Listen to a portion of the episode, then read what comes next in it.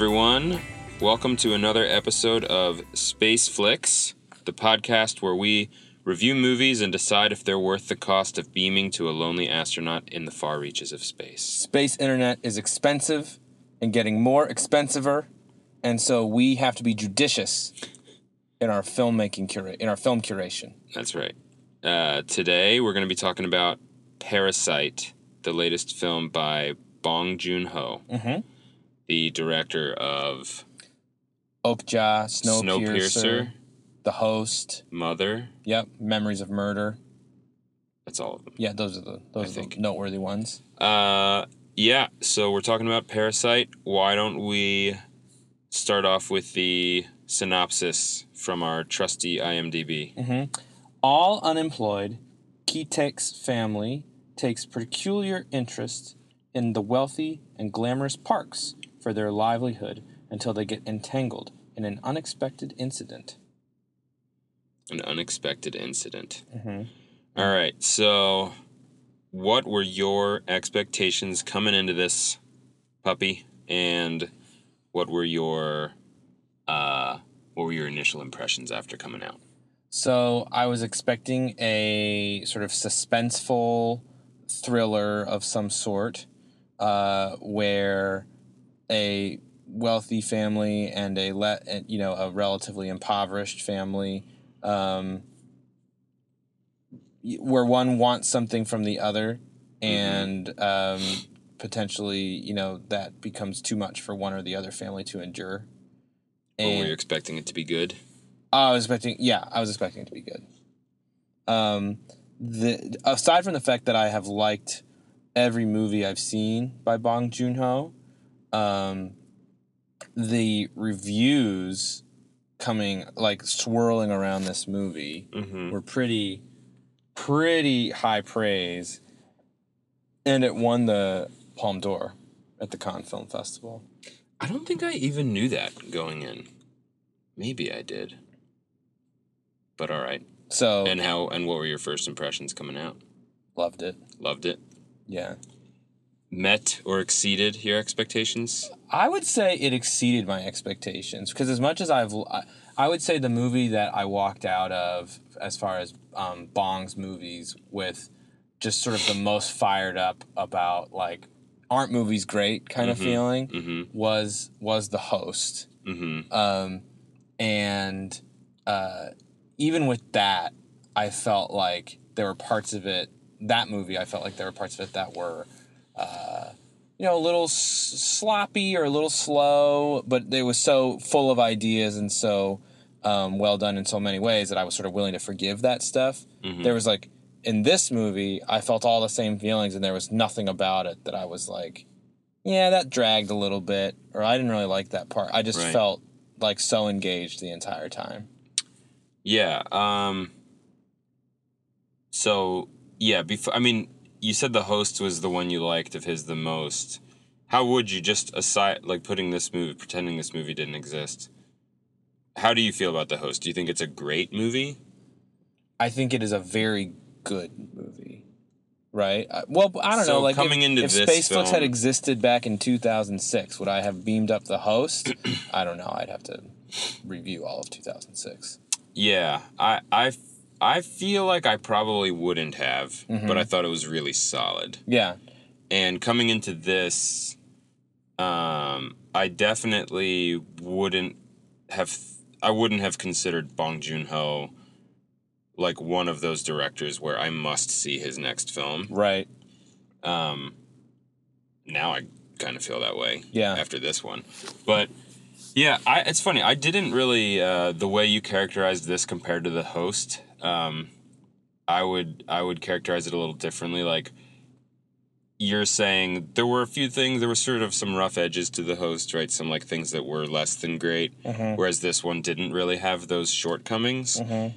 I don't really I don't really remember thinking that the host had any shortcomings. Mm-hmm. I just feel like the greatness of this movie for me is much greater than the greatness of the host. That's true. I would say yes. it the, reaches greater highs. the highs are higher. Yeah, there's Yeah. no real lows that I recall from the host. I didn't I didn't have any quibbles with it that I can recall. Yeah, I remember there were parts of the host that I remember feeling like they were draggy or unnecessary at parts. Mhm. Um, but to your point, Maybe. al- I also agree with your assessment that like just the the exhilaration in parts of this movie like surpasses the exhilaration I felt in parts yeah, of the host. yeah, like this movie I mean, to me Parasite is just kind of in that realm of movies where it's so much better than the vast majority of movies Mhm.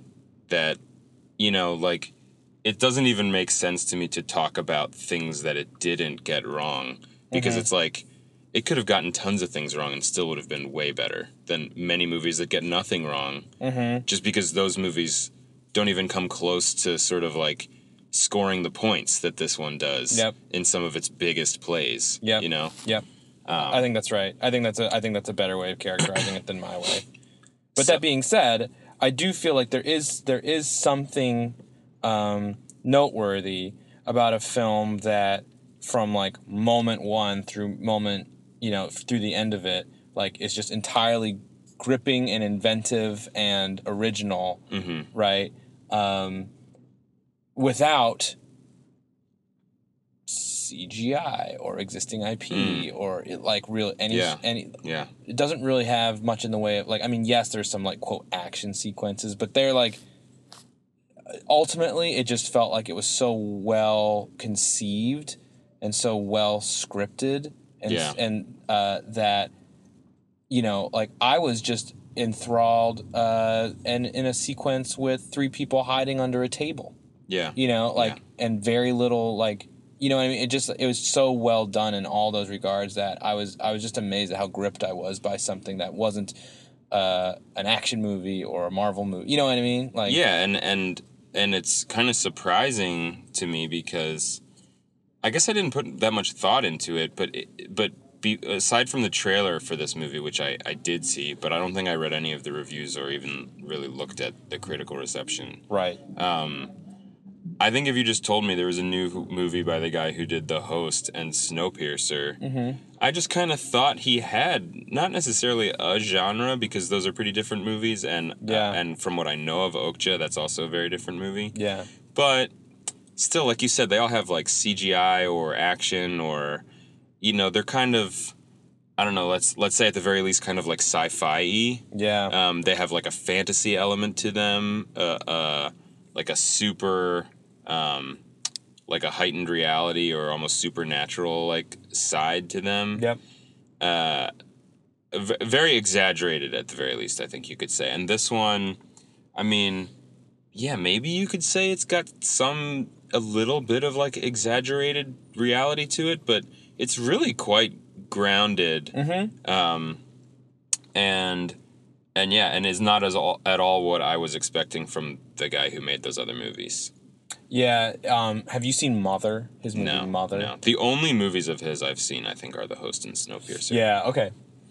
So mother, uh, I think you're right that those first three movies you cited, um, it it there's a lot of, uh, you know, world building going into those because you have to mm-hmm. un- like especially you know a movie like Snowpiercer, Sure. Yeah. right? It's just sort of like there's a lot of just imagine a totally different reality. Yeah, Right. although Snowpiercer, I remember we said, I feel like after seeing that movie, we sort of said, like, doesn't seem like it really explains, like, the world of this train doesn't actually make a ton of sense, you right. know? Right. But it's kind of fine. you right. know? You just take it as a given. Yeah, it's Sure, like, I don't need it to make sense. Yeah. But, um, Um, Mother is the one movie, and now I have not seen Memories of Murder. In fact, you and I were talking the other day outside of this podcast that like it's kind of a difficult movie to get your hands on. so is it not on YouTube? Uh, well, it might be, but I have not validated that by watching it yet. So, um, so that remains on our docket to to do. Um, but uh, but Mother is also a movie that is very grounded in sort of like the world we live in, Mm. right?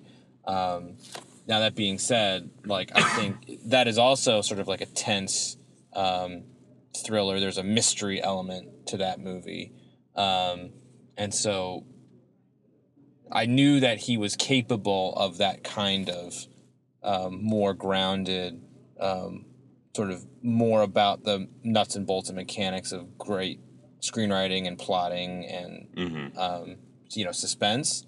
Yeah. But I would, although I liked that movie, it is in my estimation, you know, a pretty, you know, several rungs down the ladder, less From this acco- one. less accomplished than this movie. Yeah. Okay, so yeah, I mean, I, I might have had a skewed perspective on what his thing was just because of the movies I happened to be familiar with.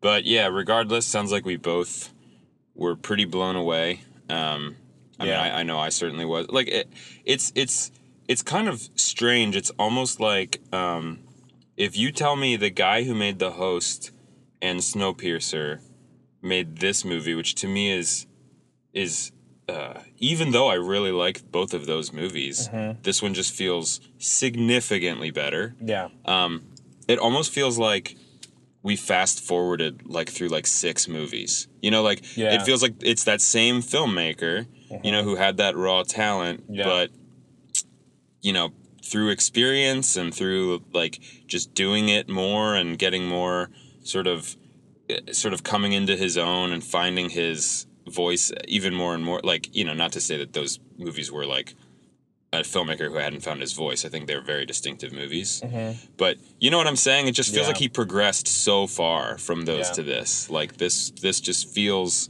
really like the work of a master to me. And i wouldn't have coming in i wouldn't have said oh yeah the, like the guy who made the host and and snowpiercer that guy's like a master filmmaker. Yeah. I mean, I would have said he's incredibly talented and far better than I could ever be, but um, but you know, I just wouldn't have put him in that in that category of like where I'd put like Scorsese or or filmmakers like that.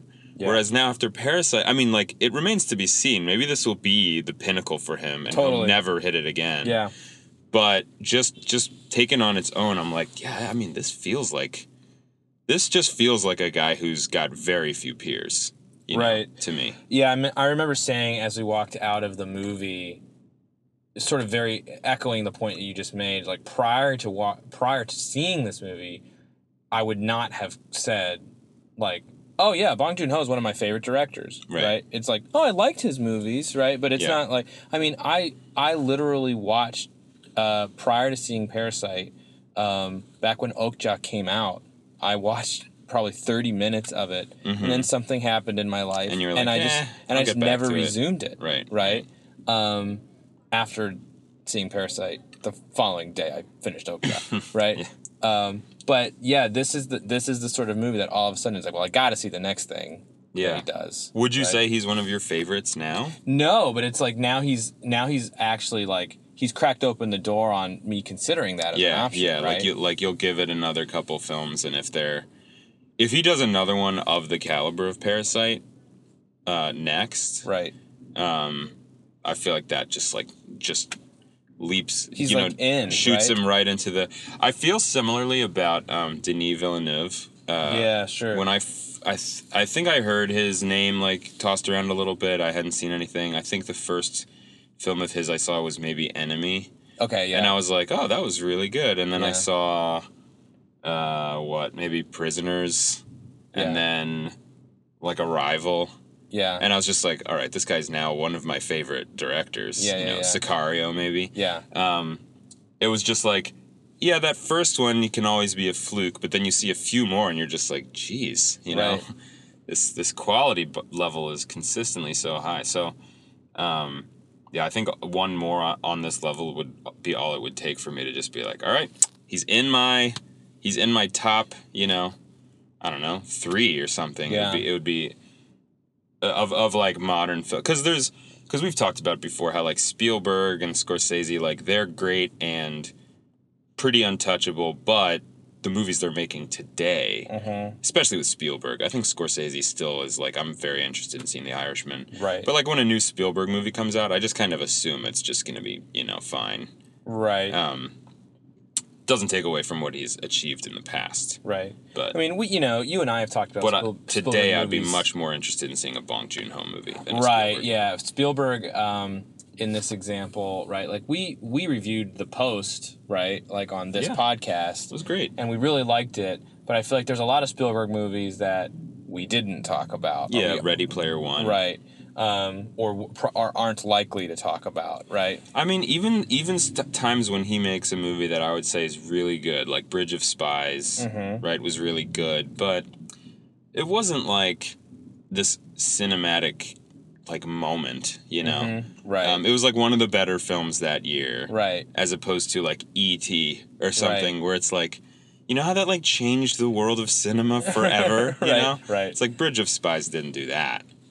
Um, and you know, it's a it's hard. The more movies that come out, the longer it's been a thing. It's harder to like change the landscape. You know, I don't know if Parasite's going to change the landscape, No. but um, but it is going to stand out as a Yeah. truly, truly amazing. Movie. Yeah, I think what's a little bit different for me, I- I'm I'm thinking back on like other films that I've, other filmmakers that I've sort of declared my love for, and it's like, man, I just got to see whatever they do. Mm-hmm. I feel like they sort of often, um, even if it's not like their first movie, but one of their first movies is like typically one of those ones you're like, holy cow, Mhm. like, man, if he can do that one or two more times, or if she can do that one or two more times, like.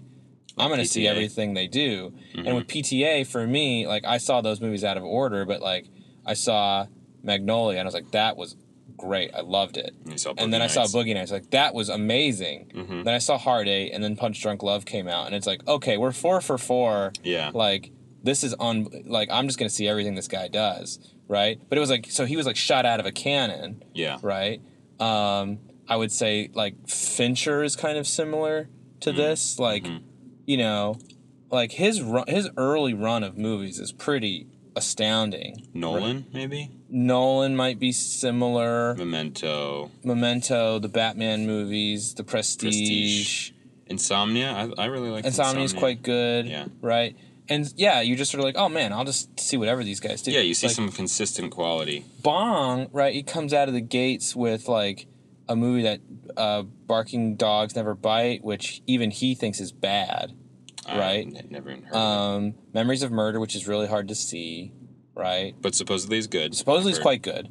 Um, the Host, quite liked, Mhm. right? Mother, liked less than The Host, but I liked it, Okay. right? Um, and So he's been a little more spotty. Snowpiercer, solid. Okja Yeah, turned yeah. it off, right? Right. And so it's like I'm like, okay, yeah, he's good. You know, like Yeah. Like maybe some sort of rough talent, right. uh, or so it seems. And so he's like in his whatever this is one, two, three, four, five, sixth film, right? Something like that. Yeah, I don't know. You just named a movie I hadn't even heard of, so I don't know. Yeah, like six in his sixth film, he's He's made a masterpiece. I mean, when you put it in those terms, though, it's certainly it's hard to think of the movie this way because of how highly I regard the movie. Mhm. But when you just lay it out chronologically like that, you're like, well, I mean, it's probably a fluke then. like, maybe like if he's been so kind of like you know some really so- solid ones some like kind of underwhelming ones and then he has this one like amazing one Mhm. then it's like well but what about the other ones like this this probably the next one will just be like pretty good you know like right. like i'm just picturing it as like a graph you know where Yeah. you're like oh that's like a outlier Well, see, that spike that that I mean, peak right there What, what I would, what I wonder, and you know, and in some ways, it kind of doesn't matter because he put this particular movie into the world, and it's like, well, you did it. You reached the pinnacle Mm-hmm. We once. thank you for that yeah right? Um, but for I feel like there's a lot of artists who like I, I feel this way about like Richard Linklater, Mm-hmm. right? Like very rarely does Linklater's film work like intersect with the zeitgeist in a way that everybody's like, oh my gosh, like what an amazing Mhm. work, right you know? Um, but he's just out there doing whatever he finds to be like driving his muse mm-hmm. right? We saw Where'd You Go Bernadette not long ago, and both of us were like, that was cool, right? Like, wasn't wasn't great, wasn't bad, didn't dislike it, right? Um, as i recall i quite liked it and you were like oh okay oh yeah, yeah. Um, you're like you but, quite liked it all right but like one time, Linklater has like sh- shot the moon with popularity as far as school in, in School of Rock, Mm. and once has he like shot the moon as far as like critical, just like complete over the top adoration and that Boyhood? Boyhood, mm-hmm. right? which and I haven't even seen. And like the rest of the time, he's just sort of like doing his thing, right? And some of them you may love, and some of them you may not. and Whatever. Like he's just gonna be doing what is inspiring to him, Yeah. right? And I'm wondering if like Bong is gonna be more like that. But hold on, did he not do the before series? Sure, but those have never like those were never big hits, and it's no, not but like they were critically acclaimed. sure, but it's not like any critic is gonna say that that was the best film of the year for the before movies. I some might. Roger Ebert loved him. I remember that. Sure, I guess my point. You know what I mean, though. Like, like sure that that unknown critic called Roger Ebert. did that movie? Well, I'm saying, like, for example, did before did before sunrise or before sunset get like a best picture nom? Um, No. I don't think so. Did it get any like Oscar love? Not really, right? Like this movie Sure, has sure. a high likelihood of like being nominated in like best picture, best director, best actor, right? Like We'll see. We'll see. You're you're making claims now. We can't. We we don't even know what it's going to be nominated. for. sure. I just don't think before sunrise is in the conversation, Maybe not. right? Look, you said only one time had Linklater achieved great critical success. I'm just disputing that because I think the before series were very critical. No, I think he's got lots of movies that have like that are liked by mm, critics. Mm. But this is like but Parasite like if I'm comparing it to Boyhood is getting like over the top. It's more analogous Like to Boyhood. you and I are sitting here s- singing its praises for the first 20 minutes of this podcast. yeah, we you know should what I mean? move on. Yeah. We should move on. Like but just talking about how amazing it is without talking about why it's amazing. yeah, let's get into it. Um, but uh, let's see. But before we get into the specifics of the movie, I think we do. I don't remember if we do themes and then box office. Let's do box Let's do- office. yeah, let's do box office. Box office and then themes. Where did my? I don't even know where my phone went. But you We're know what? having Oh, minor minor technical difficulties It's with right phone here. Not that I need my phone because I. Well, so this one I want. I want us to do the regular thing because it'll be kind of amusing because Mm-hmm. I because this is not a typical wide release. I mean, normally we talk about a film that came out and Yeah. you know across the country and I ask you what you think it made in its opening weekend. Do you even know how wide the release was its opening weekend? No, I mean, wasn't it? Okay, well, It was it was a small number of screens, right? yeah, so like guess, 30 screens or something. guess how much money you think it made in its opening weekend. It- This will just be amusing. That's all. Three three point seven million dollars. Mm, no, you're you're an order of magnitude off. It made three hundred ninety three thousand dollars, Okay, okay. but On how many? that's from three theaters. three theaters. Okay. So its average was over a hundred thousand dollars a theater. Oh wait, like seri It's three theaters. Didn't I literally say it was like thirty? You said thirty. oh, I was so that. So your your I was uh, off by an order of prediction was- magnitude was twice. pr- Yeah, yeah, yeah. spot on in terms of ratio. yeah, yeah. Okay. Um, so I actually don't know what's like a normal amount per theater, but I'm pretty confident that's very high. I think this broke per screen records. Mm, wow. Okay. That's my understanding. That's the like the Well, quality. there you go. Yeah. So yeah, so and and I've also heard. I mean, I think this is a type of movie like limited release foreign film. Mm-hmm. It's gradual expansion um, that I'm just not really. It's unfamiliar territory to me in terms of the numbers that I kind of like. You know, I, I read a lot of numbers on how well movies do, but this is kind of outside of that. Yeah. Um, But it also but hasn't I but I understand it's been doing quite well for you know for that kind of film. it might you might not have this available there, but like hasn't it been out in South Korea for months?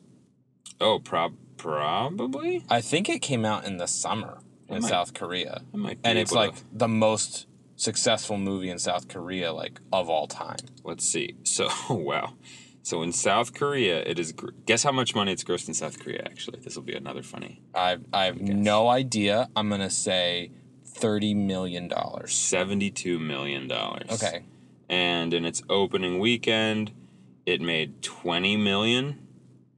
Um, yeah, I'm sure that's really high. I, I, I, I don't know what is. Um, Because as we all know, South Korea has the population of Kansas City, Missouri. I don't know. That's, that's, I'm that's pretty sure it's much higher. that's than, totally made than up. that. Um, yeah, I'll look up later. I'll look up later. We can talk about it outside this podcast. What is like the record what are the highest grossing films in South Korea, but I, I don't know. I'm just used to like even major blockbusters in the U.S. when they publish their like global opening weekend numbers. Yeah.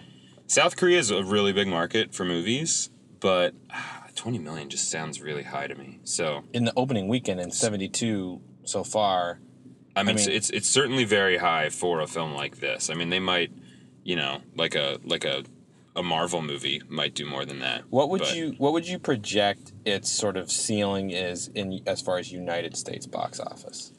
ceiling? Yeah, how much like do you think it's going to make through its theatrical run in the United States? Um, I think it'll make less than ten million dollars. Um, Okay. It looks like so far it's made seven point eight. So I'm probably wrong. It's probably gonna exceed ten million, especially with all the like buzz and stuff. Yeah, you think it? I mean, especially But with, like not- Oscar nominations. But you know, between ten and twenty, probably. Yeah. Um, like what? Well, but like between ten and fifteen. I- sounds great though. would For I mean, like if you're Yeah. if yeah. you're the studio that Wow, worldwide, it's made over a hundred million. So I mean, well which makes sense if seventy-two of that was in South Korea. yep. Um, but yeah, I mean, worldwide gross of 100 million? Heck yeah. Well, I mean, what was the budget of this? It can't have been. I do not know. I do know that I mean this has been widely reported that like they built that house and they built Right. that, well both both homes Yeah. right But I mean, stuff like that sounds really extravagant, but like even stuff like that, yeah you know, typically. well it's like if you actually built a house in real life hmm in the United States of America it would cost you a few hundred few hundred thousand thousand. dollars. Yeah, yeah. right that's it Yeah. like not Whereas, whereas you might pay a star like 10 million. You know? right right right It's like buy, it's like building a house. Yeah, that sounds crazy, but Yeah. it's uh, like a real functional, you know, with electrical wiring and everything, right? Right. House. right Um, yeah that ha- people build houses every day yeah Yeah, uh, that, that can be done for, for well south of a million. Yep. So anyway, box office quite successful, um, and obviously I'm very happy for it. I think you are too. Uh, let's move on to the themes of the movie.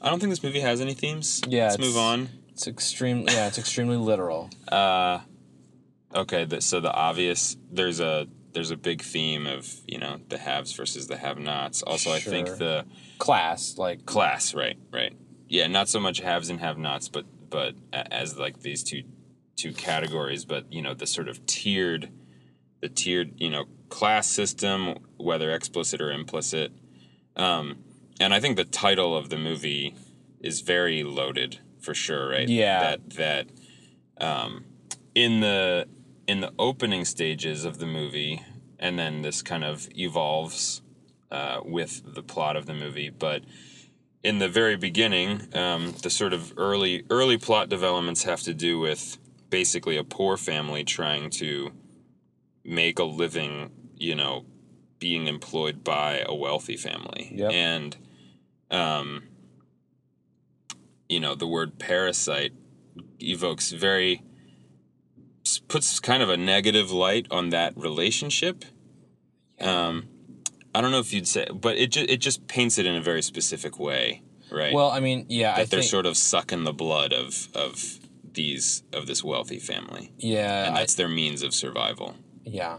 I thought a lot about like the literal meaning of parasite, Mhm. right? Because yes, there's the whole like creepy crawly sort of negative connotations that we have for the Mhm. word. Um, but it is something that sustains itself at the expense of its host, right? it, Right. It, it like parasites fundamentally have to detract from the well-being of their host. I think. Yeah, although, well, they have to detract.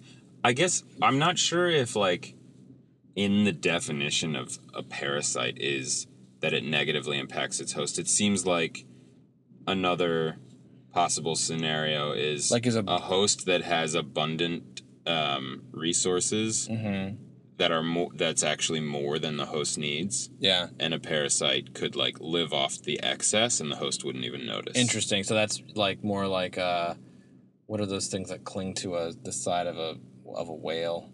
like Right. a barnacle Yeah, like a gamora. It doesn't matter. A Gamora. Yeah, there's I don't know. a remora. At any rate, yes, it's yes. There's this idea of or you know, flies around a cow, Mhm. right? Like there's all sorts of creatures that just live off of the excesses of another creature, and so Yeah, so I think that it's it's kind of like I feel like there's two.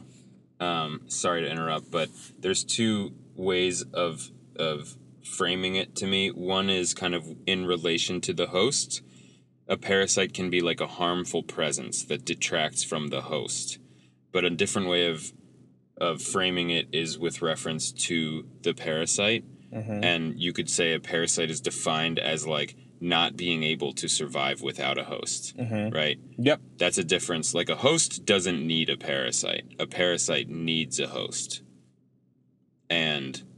So I, I I tend to think that the movie is a little bit more focused on the latter. mm-hmm. Um, how this family it's it doesn't really I don't think it makes a really uh, strong argument that that being a host in this in this dynamic is uh, that you're in any way harmed by the by the relationship.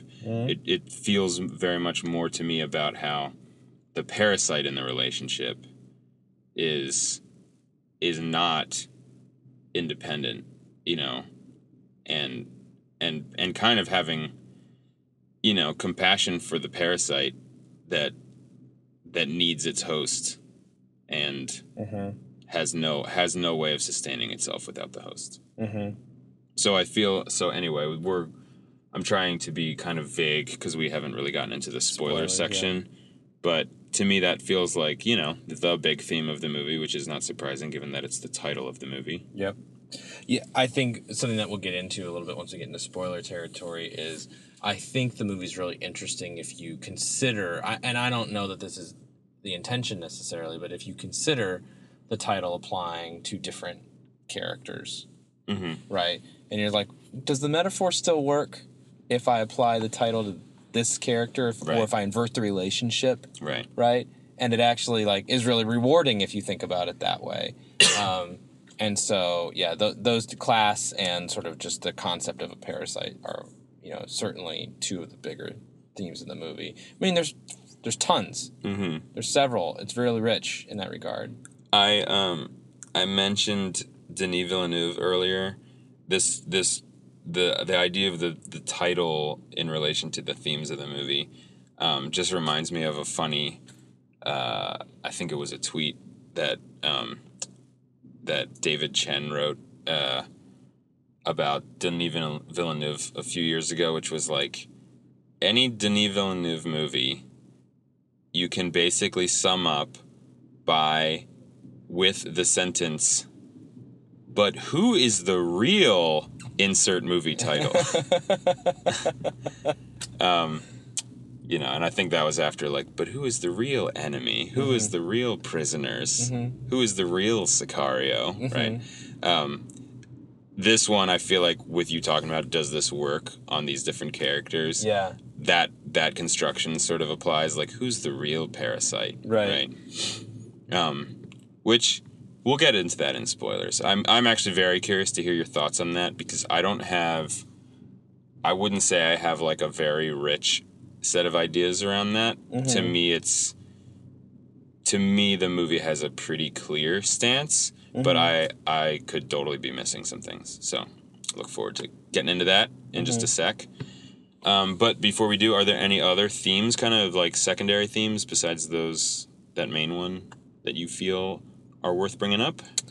Well, I mean, not not that I have fully fleshed thoughts on, but I feel like, for example, um, there's sort of if we're expanding themes to like there's visual themes, and there are that I that I think are meant to comment on some of these sort of more conceptual ideas that we've talked about, like the idea of stairs, the idea of the philosopher's stone, right? Mm-hmm. The idea, like, um, I mean, I would love to do five minutes in this podcast about peaches, right? like, um, and so there's there's a few different like recurring motifs, I suppose. They're not really themes per se, but they're like visual motifs or visual like um, echoes that I Mhm. also think sort of warrant discussion as well. Okay. Do you want to spend five minutes talking about peaches? Well, I think we probably need to get into, uh, Get into some the of the spoilers before we do that. Okay. Well, let's do that then. I think uh, I think this is about the dividing line. So we say now we're going to start spoiling the movie a little bit more Mm-hmm. recklessly. We're not going to be, you know, maybe we've already spoiled a few little things, but we're not going to be careful anymore. Right. Starting from here on. out. Now we are, yeah. Now we are. Time to spoil stuff. Yeah. Um, okay, so why don't we start with? Well, what? Where do you want to start?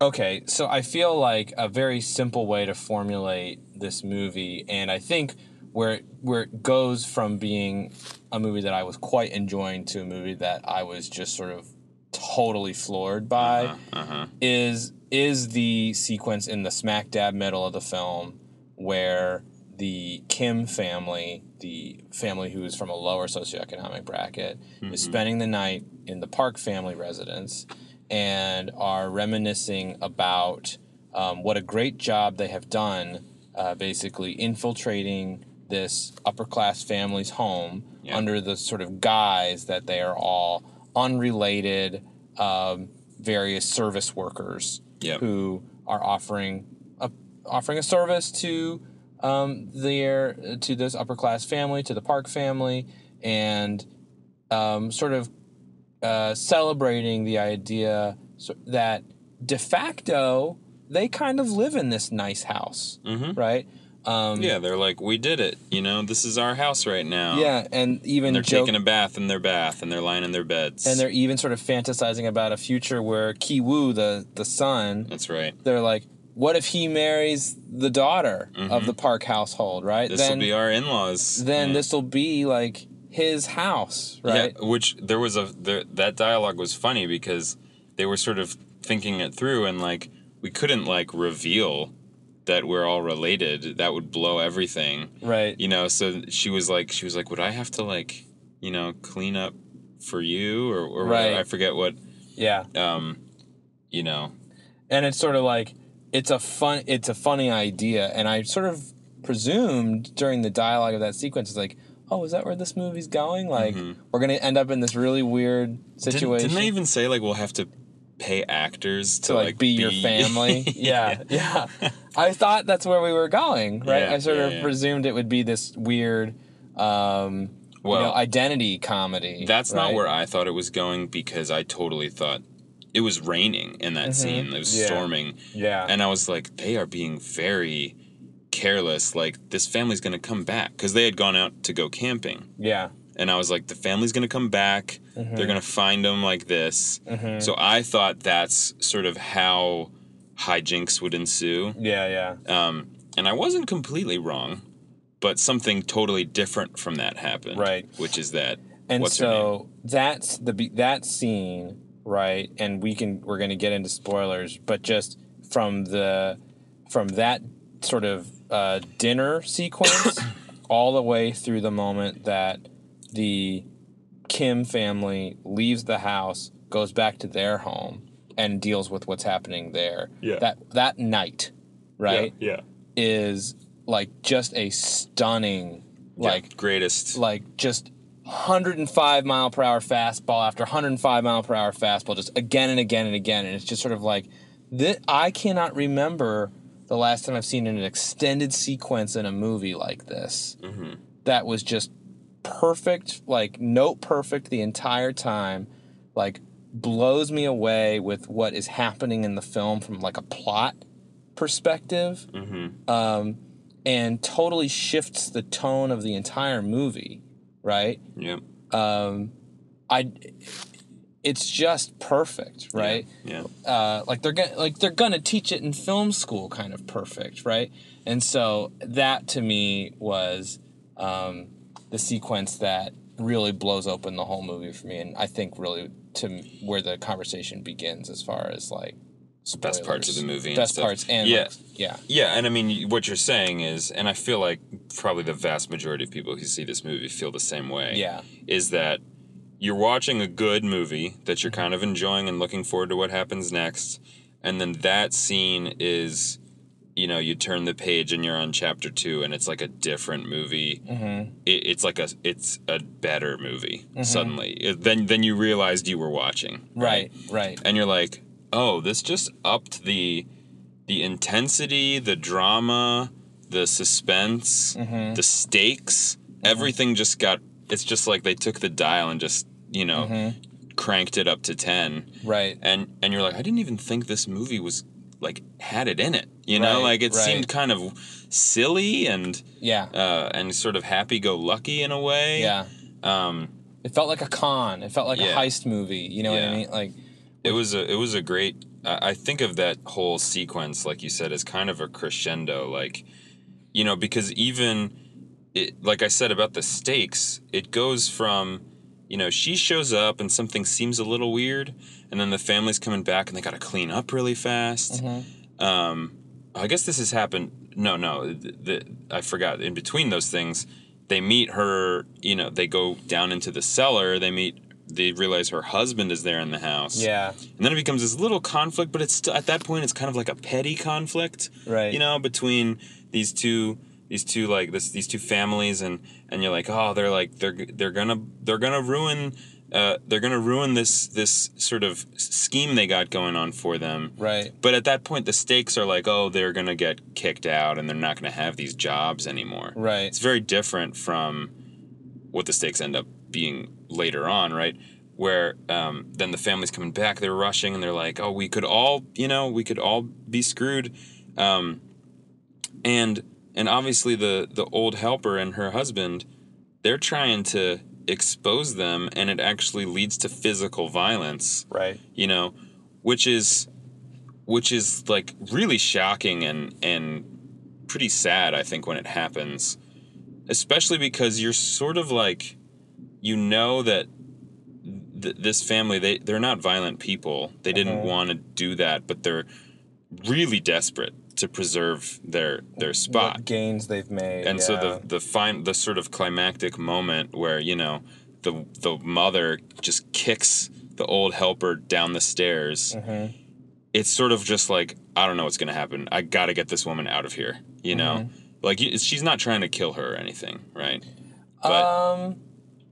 I, at least i didn't think she was trying in fact i definitely don't think she's trying to kill her Right. because because later in the movie they're talking about like we should really go like check on them Right. right and bring them some food Yeah. So she's not she's not trying to kill her. She's just like in that moment survival above all else and in this in this situation survival means I can't let this woman expose me. Yeah. Um There's, I mean, I, I think about an early shot in the film where Mr. Kim is looking at a table and there's a stink bug on the table mhm. and he just flicks it. Yep. Right. And on one hand, would you say you wouldn't say you wouldn't ascribe murderous thoughts to Mr. Kim in that moment, right? No, he just he needs the stink he bug. just wants the stink bug out of there. Yeah, yeah. Right. Yeah. Um, and I feel like there's something uh, like oh, there's a willful sort of blindness to the way that Mrs. Park treats Moon-gwang in that moment, where um, all she's thinking about is I you I cannot let this woman expose my family, Right. right? Right. So I just need her to be not in this kitchen right now, Yeah. right? And you, you know, I feel like this ties back to the back to the beginning of this sequence when they are before she shows up and Mm-hmm. they're just sitting and having a drink and sort of laughing and, and Yeah. chatting. And well, I forget who which character it is, but either the brother or the sister, maybe it's the dad. One of them's like, the parks are so nice.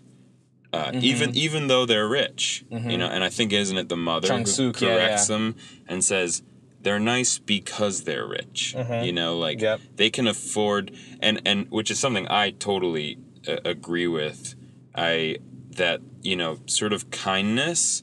We don't normally think of it like this, but it is a bit of a luxury. Yep. Like when you when your life is really privileged, then you sort of it just kind of gives you this freeness to sort of not be what I think what a big part of it is is you're not fearful that others are going to take what you have Yep. because you're so comfortable. Yep. And I think the end of the sequence, which I don't know if if her being kicked down the stairs is like the final end. I think it goes on a little bit longer than that. But that's a very big moment towards the end of this whole progression.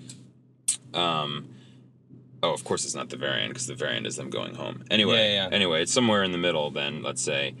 Uh, that's like a really stark illustration of how she has no like she she does not have the luxury of caring about what happens to this other woman in that in that moment. It's like Yep. her her her tank of sympathy, you know, Mm-hmm. has been completely exhausted and she only has the wherewithal to think about herself and her family. Right. Um, and it's and it's I feel like it's like the other extreme end of the spectrum of that, right? Is when you're super privileged, you don't have a lot of worries, then you can sort of be compassionate and think about others Yep. and and certainly, you know, go out of your way to avoid hurting others. And you're on the extreme other end of the spectrum. You have something, it can be taken away from you. You just cannot worry about others, you know? Right. um, it's it's like if, if you got to kick somebody down the stairs, you kick them down the stairs, and whatever happens, that's really not your concern right at this moment. Yeah. That's a pro- that's a later problem. Yeah. Right. Yeah, the, it would be a luxury to think about that. Yep. Yep. You don't, you can't afford it right now. Yep. So that that all, I mean, it's like this movie is really powerful because it has moments like that where all of these thoughts kind of can be crystallized so succinctly in just this one really, you know, really concise expression. Yeah. um, and but I don't think any of that's an accident. I feel like he, I feel like the movie is is intentionally capturing all of those ideas in those moments. Yeah. I mean, it's also like to add further sort of richness to that moment in the film. Uh, it ob- obviously takes place on a staircase, right? And the film is certainly not accidentally emphasizing staircases as a way Well, yeah, and a woman trying to walk up a staircase as a way of representing visually sort of like ascending in in class and, Yep. right Yep. and we've basically established in that moment that um, two lower income people who occupy a lower class one feels it's necessary they in fact both feel it is necessary to destroy the other Yeah. in order to preserve their p- current position on the staircase Right, because they're both in a position of being parasites, and there's only one host. Mm-hmm. And, you know, and neither of them can survive without a host. So, what do you do then? You fight over the host, right? Yes, this is where I'm interested in talking more about using do it. about Yeah. using the metaphor differently. Yeah, But I do want to c- come back to this sequence because I think there's so many things to celebrate about it. Although probably lots of other There are, yeah, there are, but there's so many good sequences that. Let's do it. Let's do it in this order. Let's talk about the parasite. Uh, Mm-hmm. you know, sort of the different ways of interpreting it, mm-hmm. and then let's get get back a little more deliberately to like favorite parts of the movie Yeah. because there I do think we need to almost like budget our time Uh-huh, yeah. because there's so many good parts Yeah. um, that we'll just try to go through them as sort of as as responsibly but quickly as we can but let's do the parasite So I first. think the parasite reading that you've already done is is a good and you know is the straightforward clear one. clear Yeah, one, yeah. right?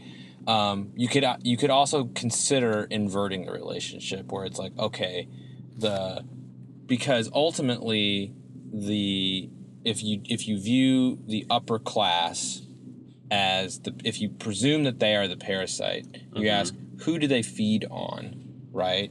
And they are basically taking um, the only resource that this lower class has, which is sort of like their time and dignity, mm-hmm. right? And asking them to give it away so in service of this family, right? So I'm thinking about the birthday party the, the day after, mm-hmm. right? The family has lost their home in a flood, right? Mm-hmm. And they are, um, you know, destitute in a gymnasium with no clothes to call their own. And the wealthy family's like, I don't care about any of that. Show up at my house in two hours and dress up like a Native American and play games with my kids, mm-hmm. right? And I'll pay you for your time, right? But not enough to like pull you out of poverty, just enough for you to get by, Right. right? And to me, there's there's an interesting angle to like the wealthy preying upon sort of the desperation of the poor, uh, so that the wealthy can thrive, right? Because they have l- sort of too much money, and um, what they'll take is somebody else's sort of dignity and time, right? Um, so that's like a a a different way to use the metaphor, Mm-hmm. and then sort of another way to use parasite is what if we considered like um,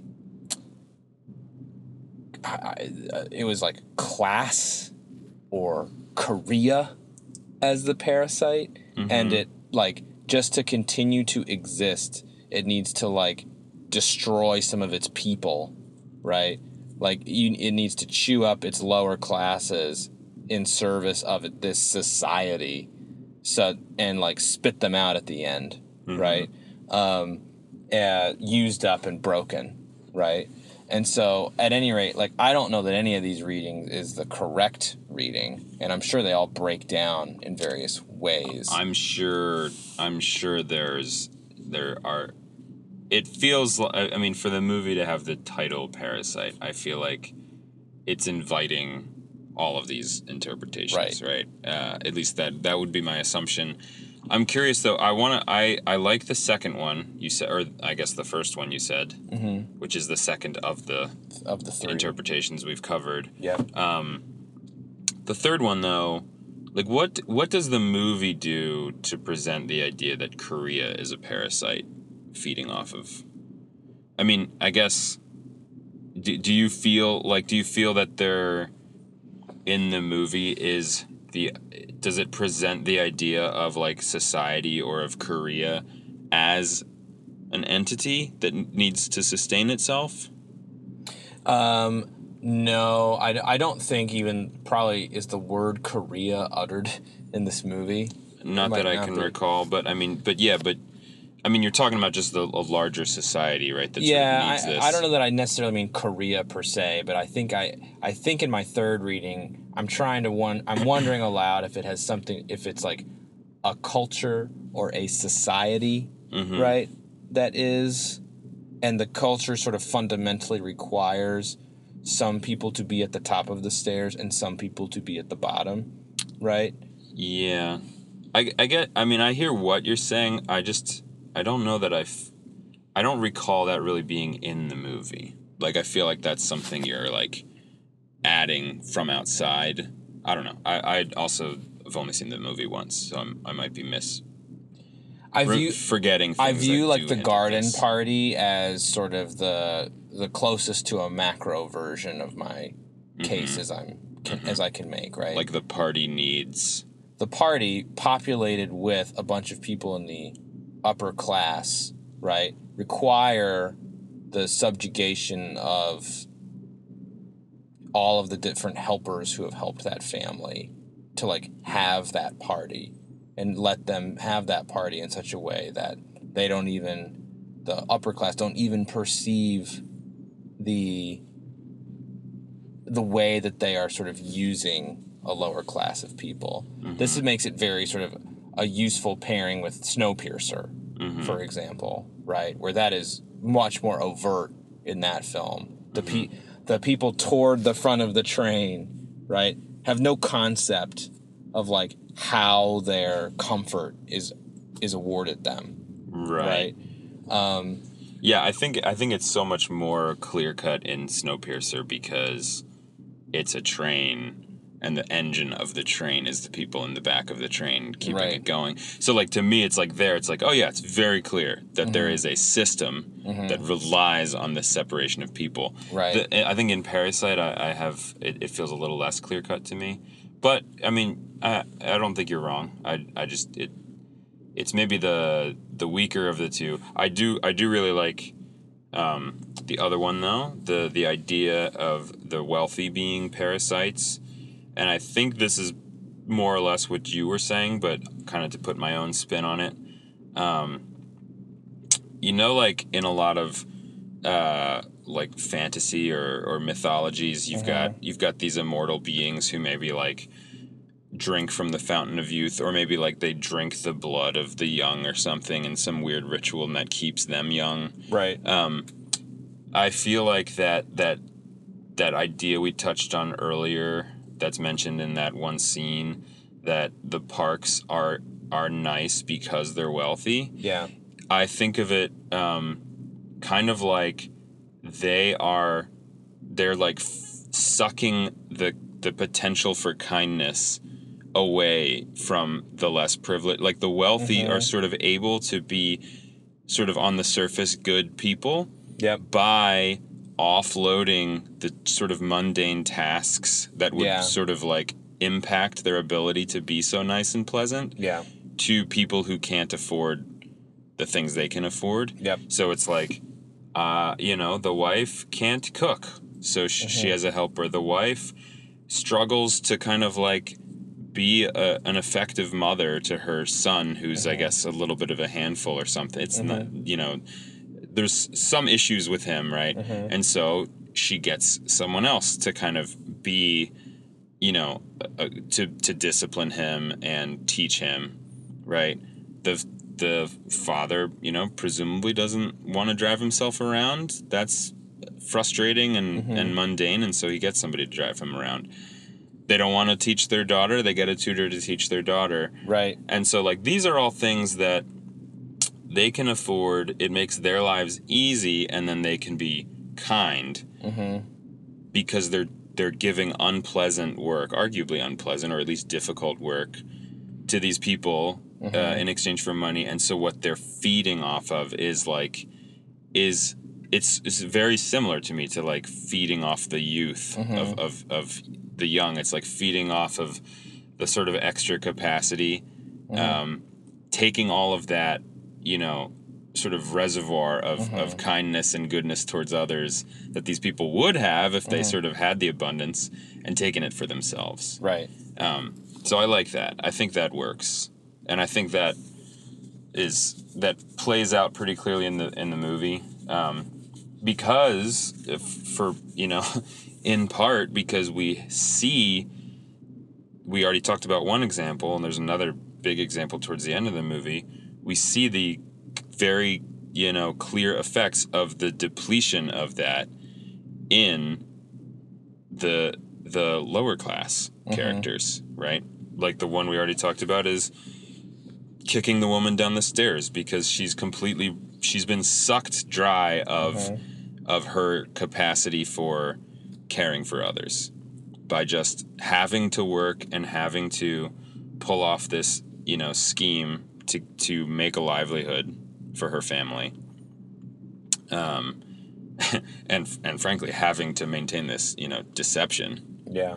Um, I mean, and I the thing I, I ultimately really like about the title, and I, and I, one of the things I like about the movie in general is that I don't think the film ex- believes there to be, to your earlier point, a single correct reading. I think it's like all of them are correct simultaneously.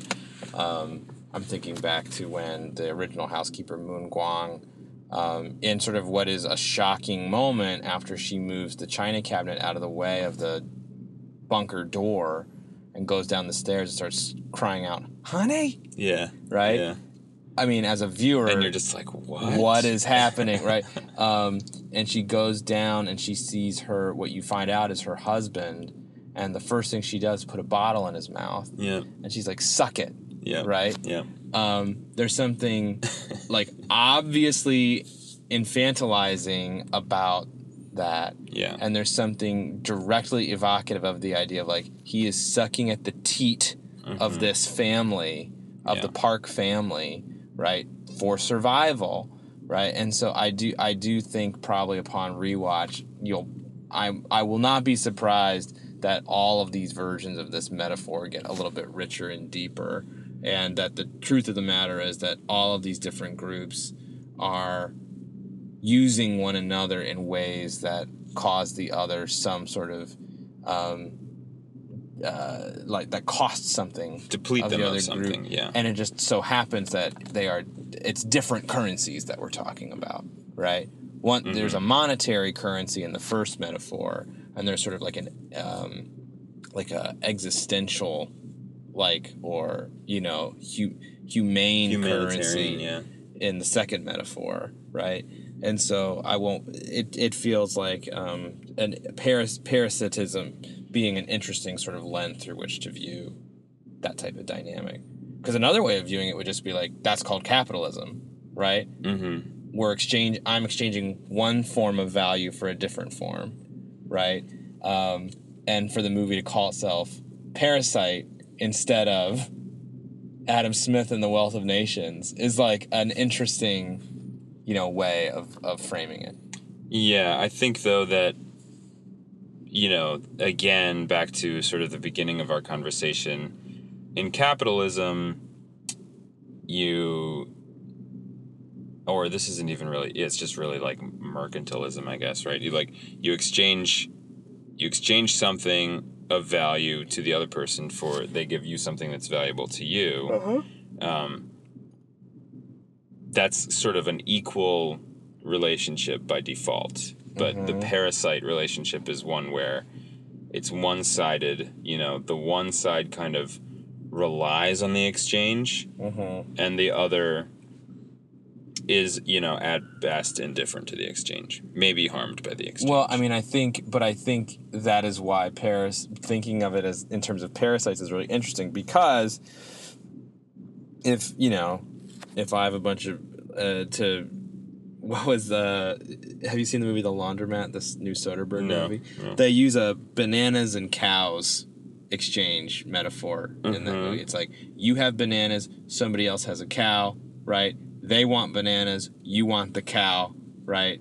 You Mhm. exchange, right? And then they talk about what about if the person doesn't want bananas, right? Then what do you do? That's why money exists, right? Mm. But um, but the idea being you have something that you value less than the thing that you want yeah. right?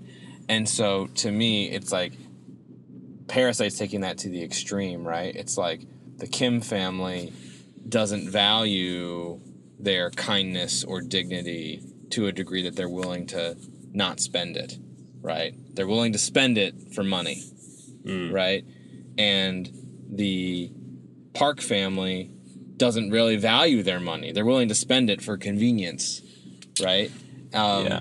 And so to me, it's just an interesting twist, like, or a different way of thinking about, because each wants what the other has, right? Well, so I guess I, I don't I don't hundred percent agree with that, but I think it's it's because I view them as different kinds of parasites, Mm-hmm. like um, like in the way that I was saying earlier that one way of thinking about a parasite is the parasite cannot survive without the host. That's Mhm. that's like what does it mean to be a parasite from the parasite's perspective? Mm-hmm. And to me, sorry, I, I you keep you're great with their names. I forget what's the name of the poor family. The Kim family. The Ki- the Kims, I feel like are that type of parasite. So to me, it's not like they don't value their kindness or their ability to be humane. To me, it's they need to they they need this to survive. Now, I know that's not strictly true because they're surviving at the beginning of the movie before getting employed, but I mean just barely, Right. right? They're pretty desperate yeah. they're holding their phone up in the corner of the bathroom to get Right. to get cell reception uh, or to get wi-fi rather so to me they're like that kind of parasite where from the parasite's it's, it's from the parasite's perspective you you cannot survive without the host Mm-hmm. and so so it's very asymmetric you know you're kind of you're at the at the mercy of the host in many ways Mm-hmm. Whereas the parks are the other kind of parasite that I talked about with where from the host's perspective, um, something's being taken from you. Mm-hmm. Uh, the parasite is harming you. They're more like that kind of parasite, I think, um, where you know they're taking from the Kims. They're taking that that humanity, Mhm. right? Um, it's not that the Kims don't value it; it's that they sort of need the relationship. Meanwhile, the Parks, it's not for their survival. you know they don't they don't need the Kims to exist. They don't need people like the Kims to exist. They would just have to do their own driving and cooking, etc. Right. They'd still be a wealthy family, you know. Right. But it's like the ability to not have to do those things helps them to be humane, helps them Right. to sort of figuratively like have eternal youth. Yeah, this is, I mean, put it this way, I feel like one of the gifts of this movie is that we could just keep talking about this. We could, Right. but we should not. Yep. Because, well, for one thing, we got a movie to see. I don't think we're in a mad rush. No, Nope. we got like 15 more minutes. Yep. But we should talk about some of the best parts of the movie that we haven't already talked about. yep. um, So, yeah, there's this one segment that we've we've talked about the first maybe 60% of it. Um, after the woman gets kicked down the stairs, they eat some food. Then Ram-don. Yes, Ram-don. Then uh, basically the the family, the Kims, they think they spot an opportunity to get out of there. Yep. Um, and then and then Mr. Park oh, it was the boy actually. The boy emerges mm-hmm. and they sort of have to think on their feet real quick. They all end up scuttling under a table Under a coffee table. under yeah. a coffee table and then and then yeah then you've got them it, it really i feel like what this last part of it is is just is just like highlighting just how different their situations are you well, know and it also explicitly introduces the concept of Mr. Kim's aroma. Yeah well that's i don't think that's the first time it's introduced Um, because earlier the boy said they all smelled the same yes, but this is the moment where Mr. Kim hears directly from the pa- from the parks their They condescending yeah yeah opinion of his smell. mm-hmm yeah Right. he smells like people who ride the subway Yep. Um, yep, and that and that is that becomes a very big thing in the movie. The sort of distaste for the fact that as nice as the parks are on the surface, they have a distaste for Yes, the they are. They are judging their help. Yeah, and it's a minor thing, right? you know. Like, I believe I believe that it. You know, if these were real people, I believe that the parks do like the Kims on a sort of superficial level. Sure. they're like, yes, they're they're lovely, you know. Of course, they wouldn't call them the Kims because they don't even realize they're a family. But Right. um, Kevin. but it's like in the same way that you know that I think this is something many of us can relate to. Like, there's people that you you are are kind to, but you know you might have some you might have some sort of like unchecked biases or prejudices right. Um, that maybe one day when you sort of like really reflect you realize that and you and you try to correct it. But a lot of times it's something it's totally unexplored a lot Yeah. of the time right?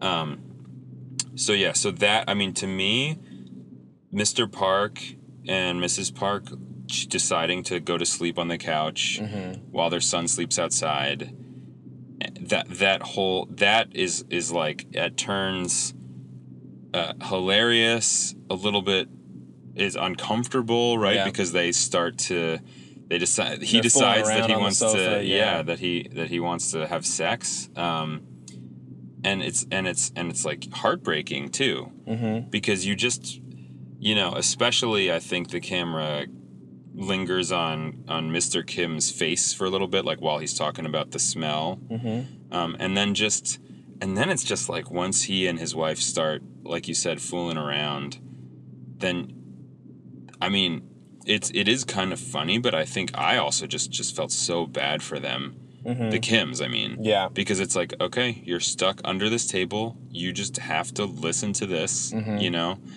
um uh and you're in this for the long like you're gonna be here for hours Mm-hmm. until they fall asleep and then you have to crawl out really quietly Yep. and this is all for your survival you know Yeah.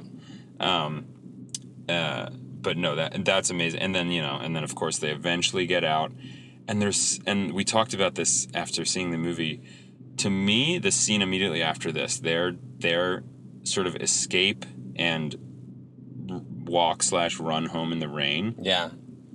was such this like amazing complex blend of emotions for me. Yeah. It was like thrilling that they escaped. They did it. Yeah. It was it was heartbreaking because of just like look at the situation they found themselves in. Yeah. You know?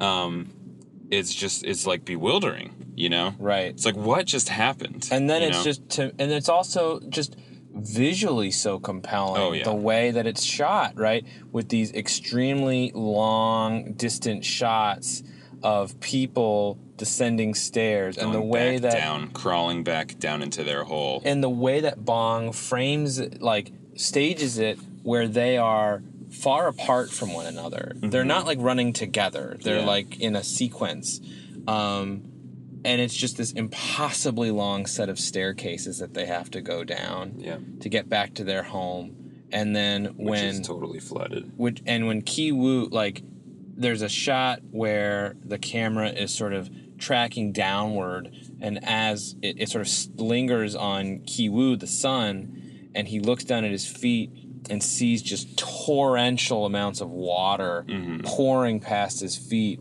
and you like he he realized it before I did right where he like you could but you could see the realization in his face he's like this is all going directly toward our house Mm-hmm. right like the, the water like water flows downhill and Yeah. guess who's at the bottom of this hill right Yep. Yep. um, and so then the fact that they've like the film just takes its time going from this picture this absolute epitome of decadence of two wealthy people choosing to sleep on the sofa in their opulent home and watch their mm-hmm. son camp in the backyard right where a rainstorm is a fun sort of uh, romantic in all senses of the word mm-hmm. right like mm-hmm. occurrence. And if you go down you know 10,000 steps it's destroying a it home. is it is absolute destruction at the bottom Yeah. right um and just like how the just the film literally walking you through like the implications of this right it's just such an amazing sequence to cap off what is a incredible like evening of just total total tumult right it i don't know it just it's such a uh, yeah, I agree with you that it's gonna be. It's. I mean, I don't know, but I could totally see it being taught in film class. I just feel like that whole, like you said, from from the old help showing up to that to their you know dejected return to their house and finding it flooded and you know the sister sitting on the toilet and smoking a cigarette. That is just that's i feel like that's going to be remembered as one of like the best sequences in a film ever. Right.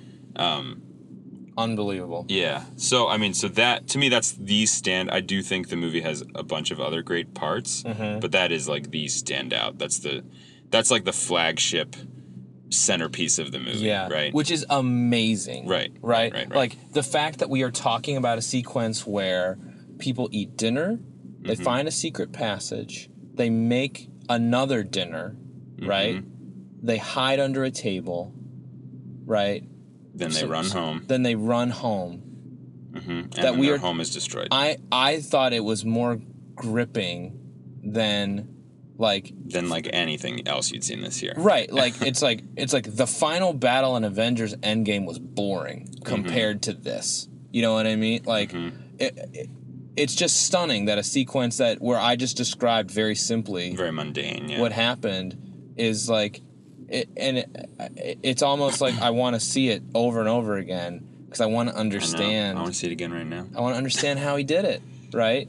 Um, because I, I want more movies to be like this. Yeah, I mean, it's it, certainly a huge amount of credit goes to like the filmmaking. I think also the performances Mm-hmm. Oh, are just sure. so good. I mean, Yeah. the characters, they're so well realized. Like you, I think that's a big part of why the the ending of it it affected me so much. Is just it just feels like you.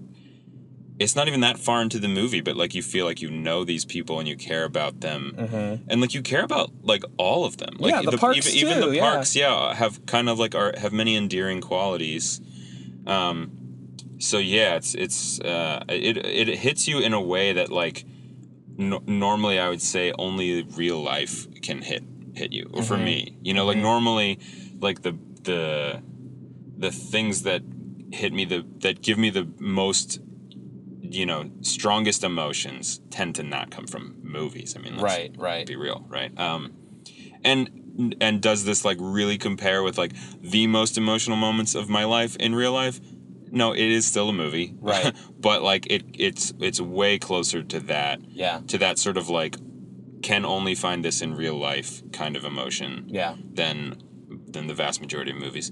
What other scenes of the movie do you want to talk about? I feel like um, the uh, I don't really actually want to talk about the garden party all that much, as much as it, Mm, yeah, no, as, as as important as it is, Mm-hmm. and I think as rich as it is, um, for the purposes of time, the thing that I really want to talk about is the ending, right? Um, so to to describe what I what I'm thinking of as the ending, um, Ki Woo climbs a hill. A- after all of this goes down, ultimately, what ends up happening is his sister Ki Jung ends up dead. The father in the Park family ends up dead, right? And the Kim family is basically entirely found out. Uh, however, Mr. Kim is missing, right? No one knows where he is, including his family, right? And so Ki Woo, after the fallout of all of this, climbs the hill behind the for, what is was formerly the Park family house, and now a German expat family lives there. And he sees the flashing light over the staircase, and he knows that the reason that that light is flashing is because there are some switches in the bunker controlled manually by hand, and that somebody must be in that bunker if that light is flashing. And he begins to transcribe the message in Morse code and ultimately translates it into a letter from his from his father, right? Which his father explains how he ended up in the bunker, and I thought that was quite ingenious, actually, how the film did that. Um, and then the son Ki Woo writes a letter to his father describing how he's going to become extremely rich Mm-hmm. and buy that house and free his father Mm-hmm. right? And the film shows us this set of This activities, fantasy, this fantasy happening. And then the film ends with the camera echoing the very first shot in the film. The socks, yeah. and viewing Ki Woo um, sort of concluding his letter and basically commenting like, but until then, you know, Yeah. Oh, like yeah, it's basically like I'll see you then. I'll, yeah. And I found I just found the entire thing um, so moving, right? Yeah, absolutely. And so tragic um, that I just wanted to sort of call it out as like a, a, a beautiful, hor- horrifying ending. Um, I agree that it's beautiful. I didn't find it horrifying. I mean, it, I would definitely call it very melancholy yeah. because I think as a viewer, my take on it is like, this will probably never happen. He's never you know? going to see his But- father again. But but so to me, it's not it's not like a hundred percent. Like it's what what's a little bit inspirational to me, or what gave me a gives the ending of the movie like at least a tinge of hopefulness, Mm-hmm. is that to me what that is kind of say or at least a small bit of the commentary that the movie's making there is that he's different from his father because he his father told him earlier in the movie Never make never make a plan Yep. it's just a recipe for disappointment yeah. and to me it's like it's a far-fetched plan the the Mm-hmm. uh, likelihood of success is so low but but damn it this son is making a plan you know Mm-hmm. Right. and he's he's got a thing that's going to be driving him that he's going to be trying to achieve